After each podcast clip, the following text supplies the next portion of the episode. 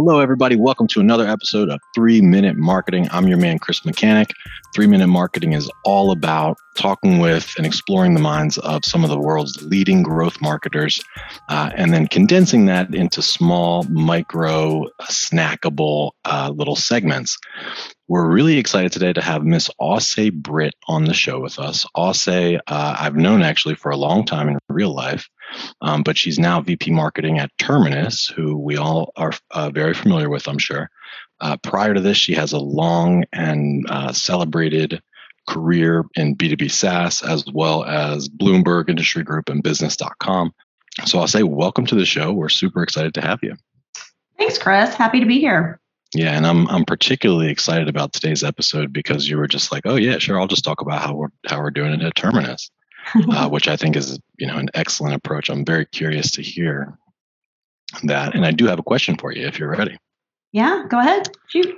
So the question I've got to you, for you today is, you know, intent data is all the rage uh, among B2B marketers, of course, and so I wanted to talk a little kind of tactically. So, like, what should marketers do tactically to best use uh, intent data and to uh, to successfully drive pipeline uh, and you know, what are some of the keys to success that you're seeing at Terminus? Yeah, so uh, intent data I think is critical to any kind of successful um, marketing program and campaign, um, and it's used a lot in account-based marketing campaigns. Um, because you can find accounts that are great fits, but you also need to know are they showing intent? Are they in the buying cycle right now? And if so, where are they in the buying cycle? Because then you can tailor your messaging and your offers um, and your content to kind of fit where they are. Um, so at Terminus, we, for our own internal marketing programs, we use both first party data and third party intent data. Um, to kind of make sure that we know, you know, who we're targeting and what we're saying to them um, to drive those conversions. So, in terms of first party data, we use information like website visits.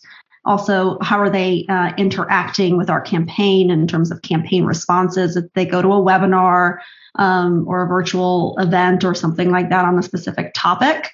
Um, so we can kind of take that information to know these are people who are actually engaging with our brand and our content. So that's the first party signals. And then the third party signals are is the data that's you know across the web, and we use third party um, platforms and partners like Bombora, where you can pick specific keywords and topics um, that you want to track that are closely aligned to your product.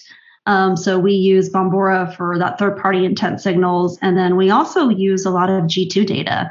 Um, and you know, there's other companies like TrustRadius who also have those in signals that we can find out what categories people are interested in, what competitors they may be looking at, and we marry all that information together um, to make sure that we're hitting people up at the right time, like I said, with the right messaging and the right content.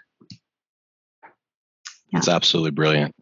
Um, I have a random question for you. We've got one minute left, but in terms of ABM campaigns, like what's a good number of target accounts in your position? Like, are you are you targeting thousands of accounts or mm. hundreds or dozens?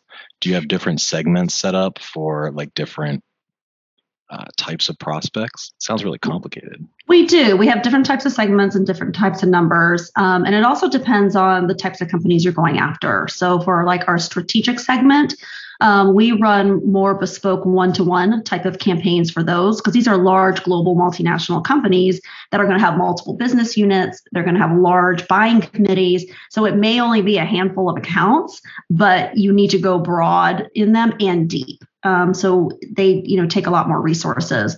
Um, and then if you're looking more on your SMB mid-market size, then we can carry even, you know, we'll target even more accounts. Um, but it's definitely not getting up to the thousands. I think that kind of goes against a little bit of the ABM side. I love it. I love it. I have a lot more questions, guys. Auseh and I are going to continue uh, talking intent data and uh, ABM. There should be a link to a separate video in uh, in the show notes or somewhere around here. Um, but I love that. I love the idea. Know who's in market. Get your first party data game to, in order, and then uh, hydrate. I, have heard that hydrate those records with that third party data. Interesting. Yeah. Um, So I'd like to get into more detail with you. If you have the time, I'd appreciate it. Uh, uh, if you guys like this, if you enjoyed it, please give us a thumbs up or a like. Uh, Auseh we appreciate your time. Look forward to talking with you more right now. Um, tell the audience how they can learn more about you or Terminus. Yeah, sure. Um, you can find me uh, on LinkedIn, um, Auseh Britt, and um, and check out Terminus, terminus.com. We are a, uh, a multi-channel engagement platform for ABM.